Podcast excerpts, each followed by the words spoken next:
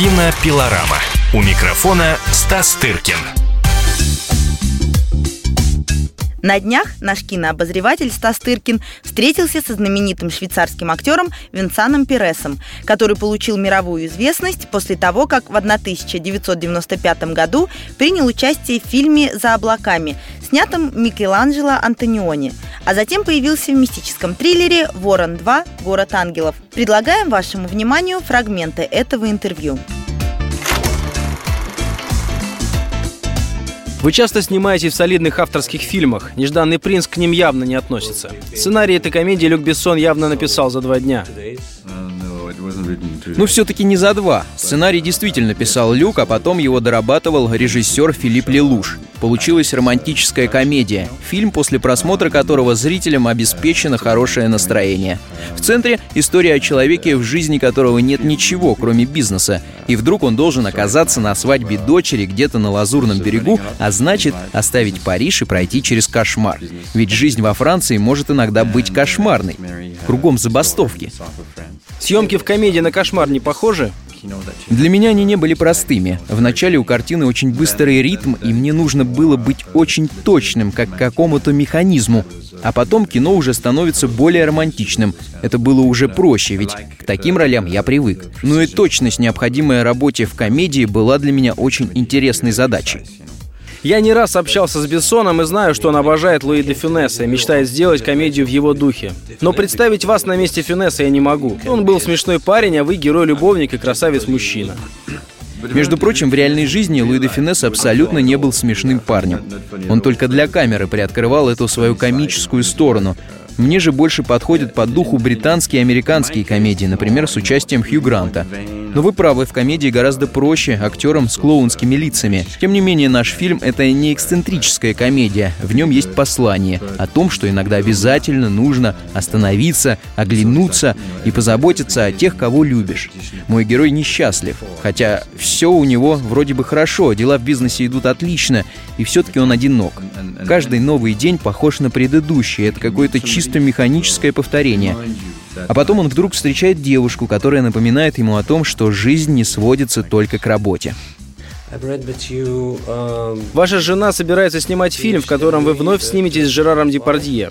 Да, съемки фильма под рабочим названием «Дед Мороз. Африканец».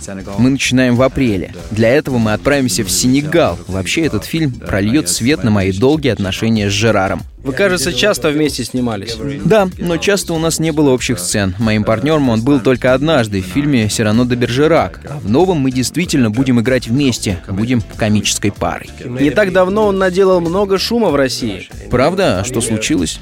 Хм, я бы тоже хотел русский паспорт. Как бы мне его получить? Я думаю, тем же способом, что и Жерар. Я люблю Россию, часто у вас бываю, снимался в российском фильме «Код апокалипсиса», много снимал у вас в качестве фотографа. В Париже только что прошла выставка моих портретов танцоров Большого театра, в том числе Николая Цискоридзе. Мы едва ли не год над этим работали, я сделал, кажется, полсотни портретов. Это был исключительный опыт. А про историю с Сергеем Филином вы слыхали? Я знаком с Сергеем, и для меня эта новость стала огромным шоком. Почему, по вашему мнению, в прекрасном мире балета возможны такие мерзости? Я читал об этом случае. Не могу сказать, что Сергей мой друг, но мы провели с ним какое-то время. Он показывал мне большой театр. Я снимал его, но эти работы не попали на выставку. Никогда бы не подумал, что в этом театре существует такое напряжение. Я не понимаю, как это могло случиться, как вообще такое возможно. Я очень сочувствую Сергею, очень переживаю за него.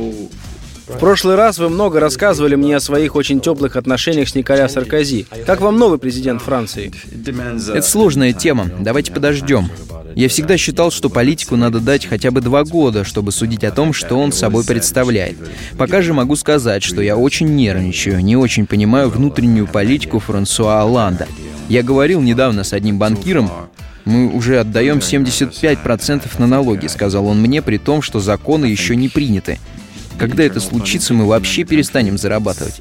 Ты вкалываешь всю жизнь, чтобы оставить что-то детям, а они в результате не могут получить даже дом, если повторно за него не заплатят. По-моему, это безумие. Лучше я тоже поеду в Россию и буду платить 12% налогов. С другой стороны, во Франции прекрасная система здравоохранения, наши больницы бесплатны для всех. У нас много всего хорошего, чем можно и нужно гордиться, и мы гордимся. Но сейчас от нас требуют слишком многого, это несправедливо.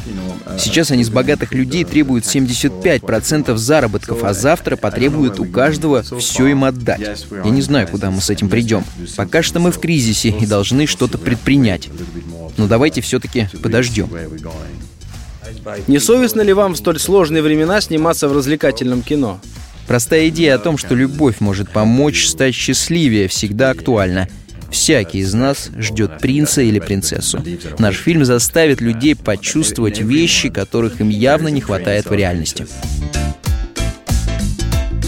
Это было интервью со знаменитым швейцарским актером Винсаном Пересом, с которым побеседовал наш кинообозреватель Стас Тыркин. Кинопилорама. У микрофона Стас Тыркин.